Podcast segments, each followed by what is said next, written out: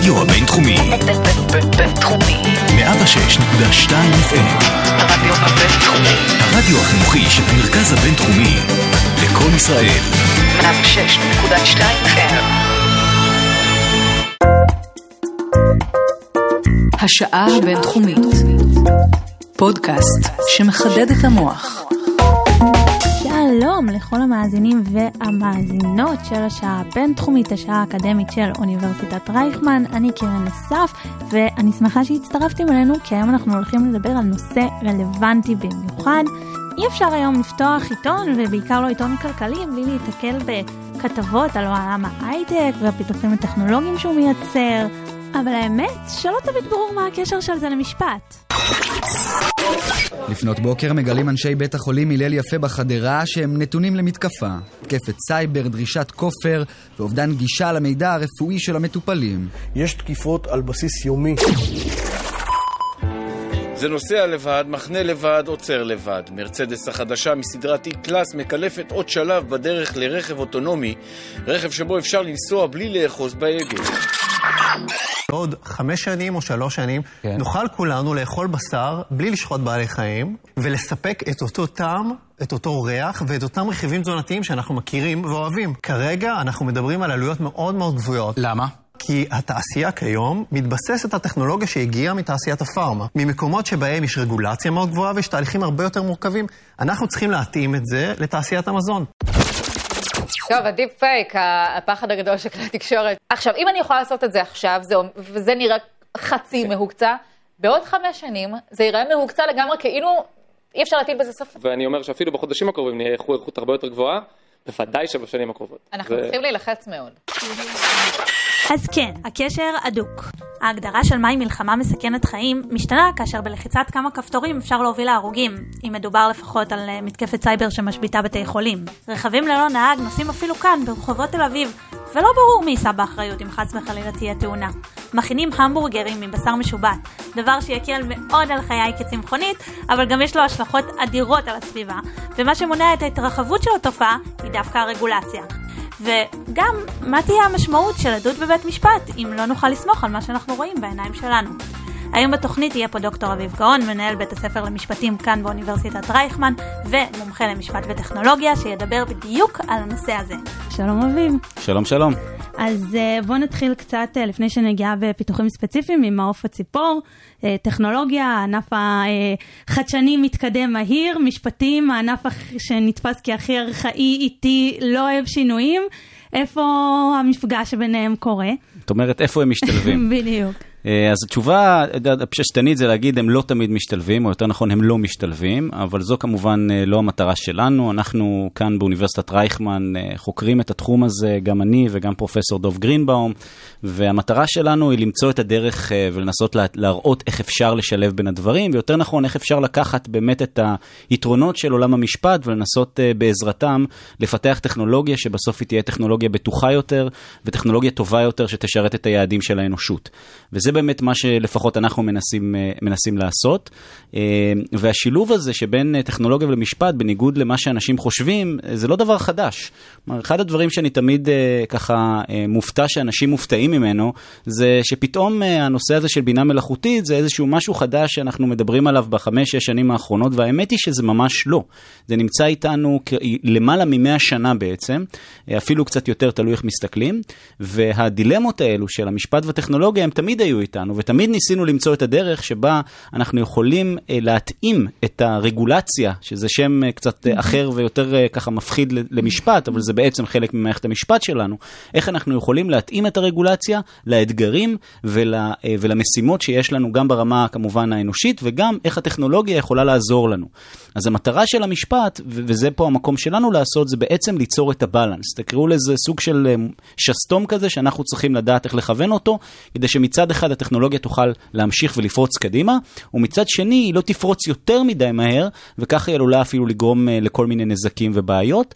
ולכן האיזון הזה, זה מה שאנחנו מנסים לייצר, וזה מה שאני חושב אה, חשוב לשמור עליו, בטח בעידן היום, שאנחנו רואים כבר, ואני מרשה לעצמי לדבר קצת על מה שקורה בארץ, כי בסוף אה, קרו כמה דברים בחודשים האחרונים, הוקמו כל מיני ועדות, גם משרד המשפטים וגם משרד התקשורת יש איזושהי כוונה, ועבודה שמתבצעת במשרד המדע, ויש הרבה מאוד גופים ורגולטורים בישראל שמה שנקרא מסתכלים על התחום הזה ומנסים לחשוב איך אנחנו יכולים או לא יכולים להסדיר אותו.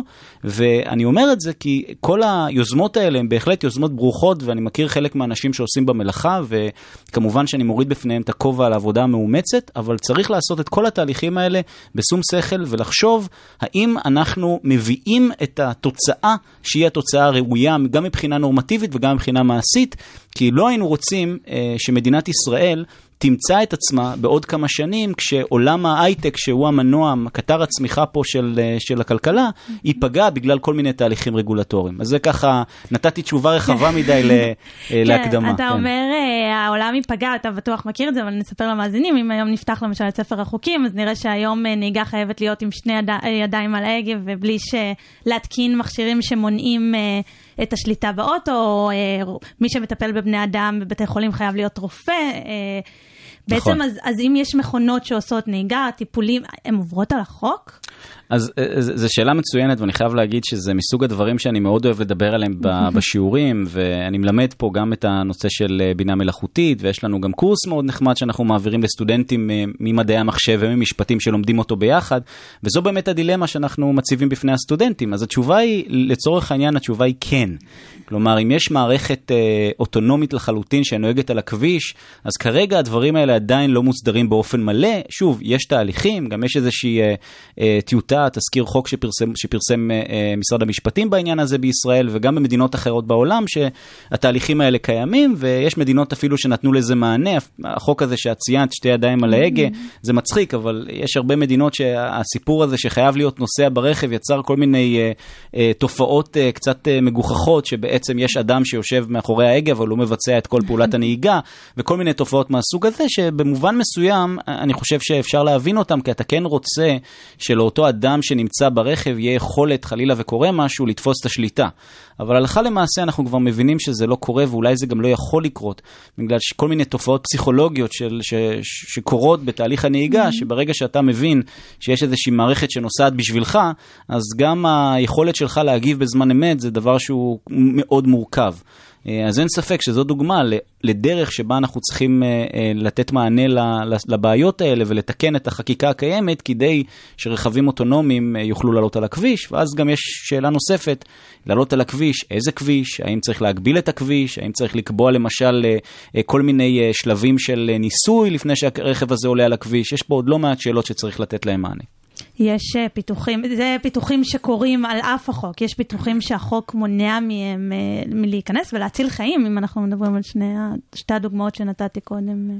תראי, אז יש תחומים שבהם uh, ישנה חקיקה, שוב, אני, אני דווקא אומר ב, יותר על התפר שבין הטכנולוגיה לביולוגיה. כלומר, mm-hmm. יש uh, היום לא מעט uh, חוקים שעוסקים בהיבטים שקשורים לגנטיקה והגבלות שבעיקר הן מגיעות מהעולם היותר קשיח של מוסר, איזה דברים אתה יכול לעשות ואיזה דברים אתה לא יכול לעשות. שוב, ואנחנו בהחלט נמצאים היום במקום, שזה אולי כן צריך להגיד mm-hmm. אותו, שברוב המקרים אנחנו מתנהלים במקומות שבהם אין רגולציה. בתוך העולם הטכנולוגי יש אה, מעט, מעט יותר מקומות שיש רגולציה מעולמות אחרים. אה, הדוגמה שאני תמיד אוהב לתת בהקשר הזה זה דווקא נושא של הסייבר, שבחלקים גדולים מהעולם, העולם הזה של הסייבר, המימד הזה של הסייבר מתנהל כמעט בלי רגולציה. זה לא אומר שאין תהליכים ואין אה, כל מיני ניסיונות, אבל עדיין יש מקומות שבהם אין רגולציה. והדבר הזה מעלה שאלה שבעיניי לא פחות חשובה, והיא האם צריך רגולציה. זאת אומרת, אני לא מאמין, ש... אה, אני לא חושב שבהכרח כל מקום שיש בו טכנולוגיה, או כל מקום שיש בו איזשהו חשש, צריך בהכרח שתהיה רגולציה שתסדיר אותו.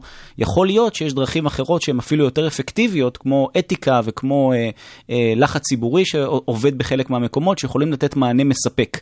ואם יש מענה מספק, אז יכול להיות שזה מייתר את הצורך בהסדרה של, אה, של התחום. בשים לב שכמו שאת אמרת בהתחלה, ואני מאוד מסכים איתך. המשפט הוא איטי, ואם אני עכשיו מייצר איזושהי הוראת חוק מסוימת שרלוונטית לטכנולוגיה שיש לנו היום, היה ותהיה איזושהי פריצת דרך מסוימת בעוד שנה, בעוד חצי שנה, ייקח הרבה מאוד זמן עד שאנחנו נוכל לעדכן את החוקים האלה. ואז המשמעות היא שיכול להיות שאנחנו באמת מעכבים אה, התפתחות בתחום מסוים, שזה דבר שאני לא בטוח שאנחנו רוצים לעשות. אה, אוקיי. עכשיו דיברנו אה, על ההשפעות של המשפט על פיתוחים אה, אה, טכנולוגיים. יש גם את הצד השני, איך הפיתוחים הטכנולוגיים משפיעים על המשפטנים ועורכי הדין. למשל, נכון. כל תופעת הדיפ פייק.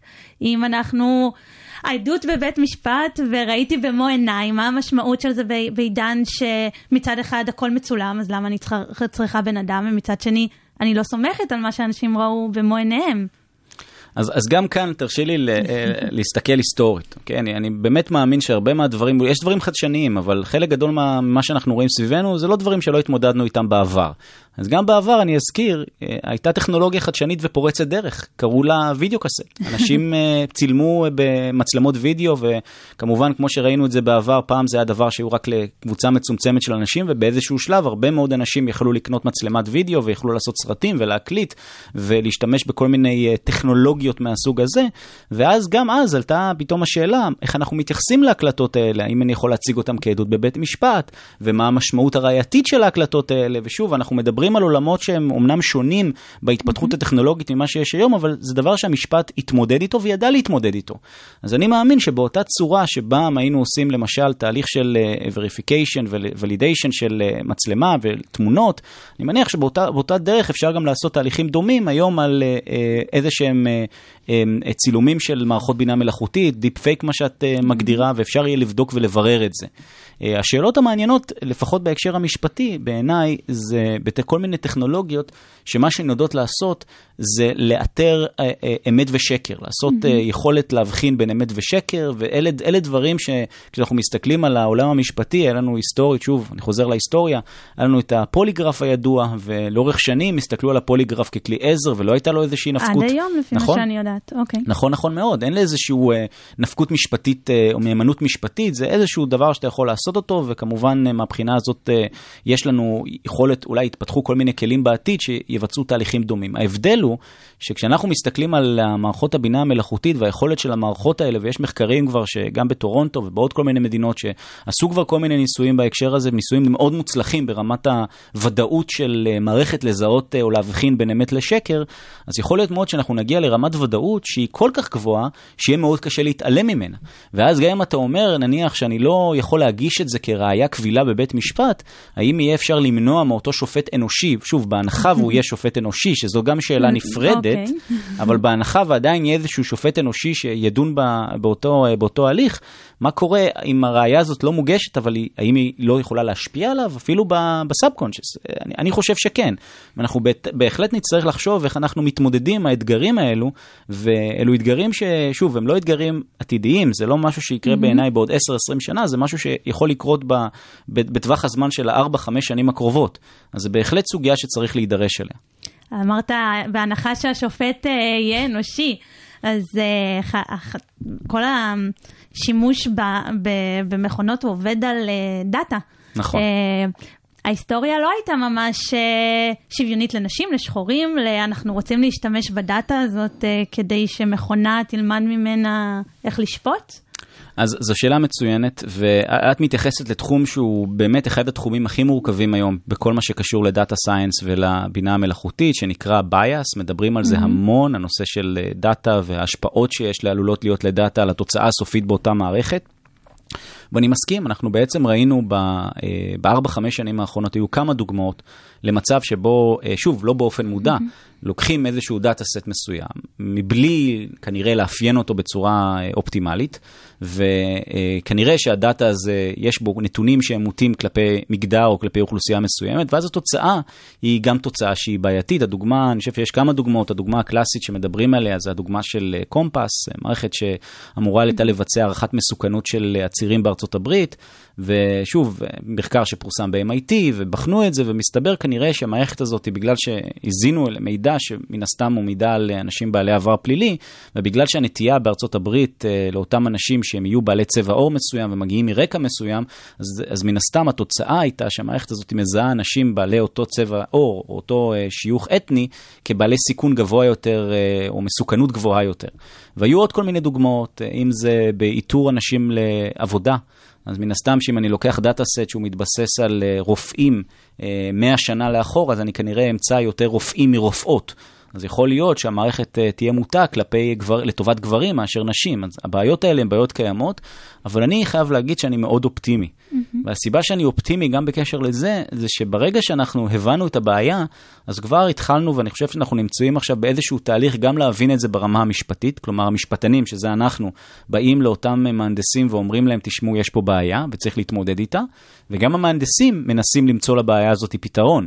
עכשיו, מה שמעניין זה שדווקא אה, החלק הטכנולוגי, מסתבר שזה לא, קש, לא כזה פשוט למצוא, למצוא את הפתרון לבעיה הזאת, אבל עצם העובדה שיש אנשים שמודעים לזה ובודקים את זה ועוברים על זה, ויש גם עכשיו אה, איזושהי רגולציה, אפרופו היבטים משפטיים של האיחוד האירופי, אה, שנמצאת על השולחן, שגם נותנת לזה איזשהו מענה, אז אני חושב שהדבר הזה מעיד על זה שלפחות בנקודה הזאת אנחנו נמצאים בכיוון הנכון. האיחוד האירופי, אתה מדבר על ה-GDPR?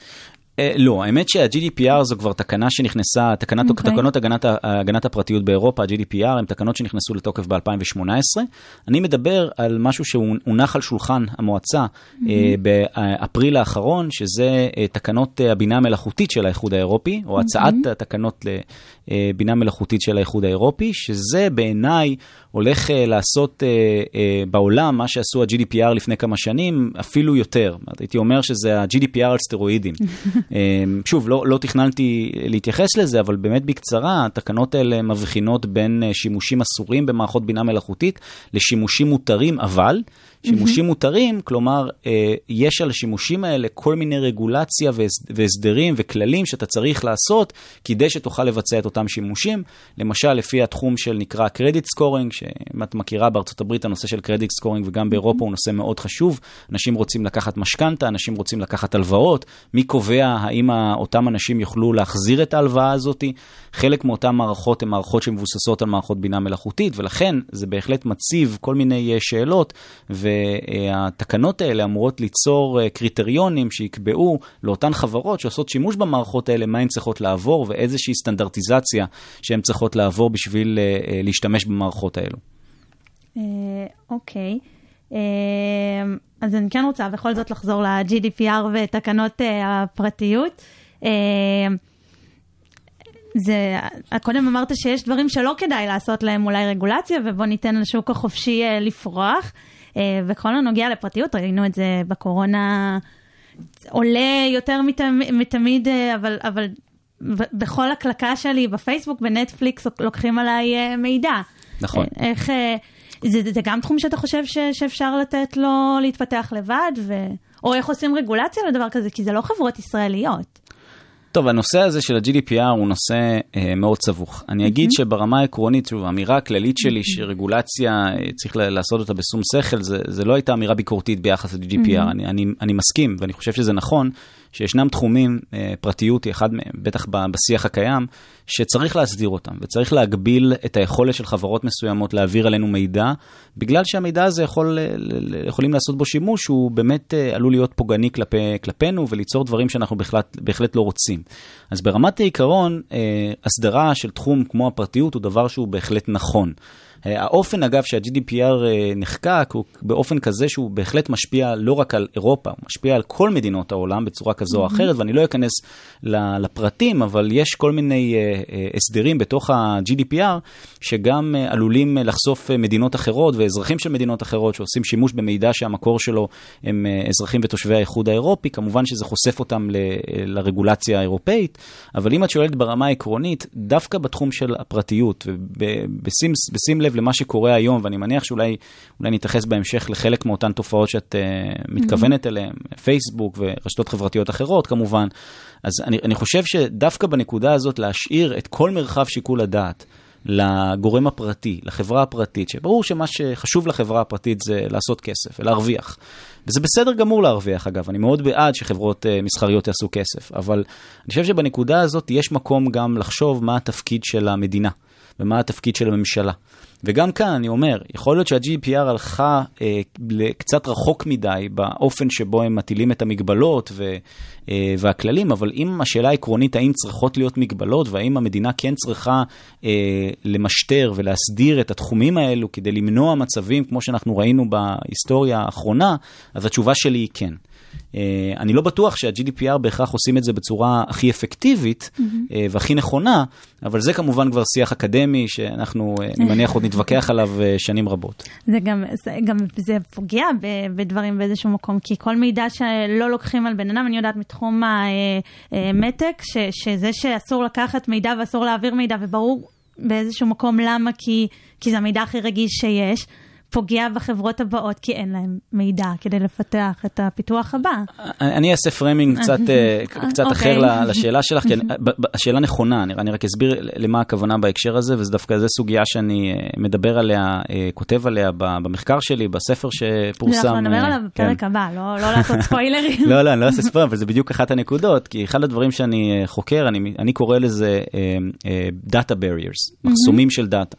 כי בעצם, וזה לאו לא דווקא מתקשר לפרטיות, זה מתקשר באופן כללי לשני דברים שבעיניי מאוד חשובים.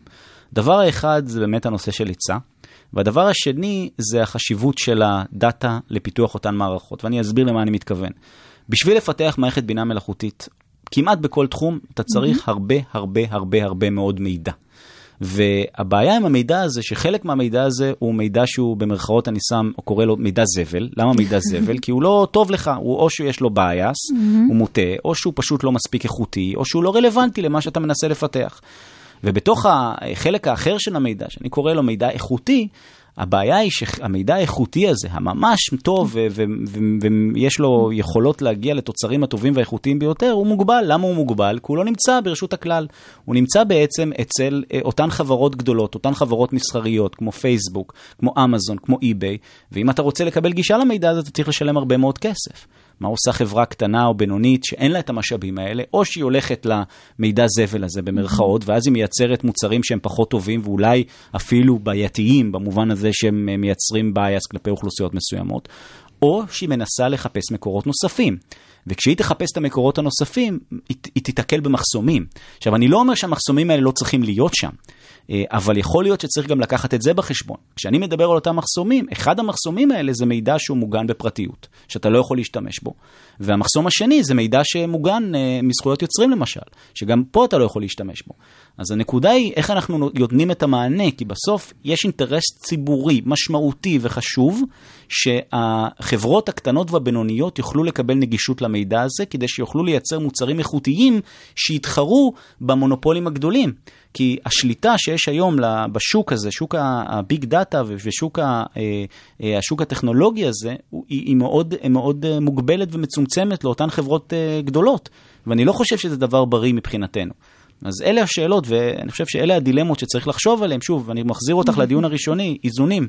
המטרה של המשפט זה ליצור איזונים. אז יכול להיות שהמודל הקיים, הוא לא יוצר את האיזון בצורה אופטימלית, וצריך לחשוב על פתרונות אחרים. אוקיי, תודה רבה, אביב. תודה, תודה.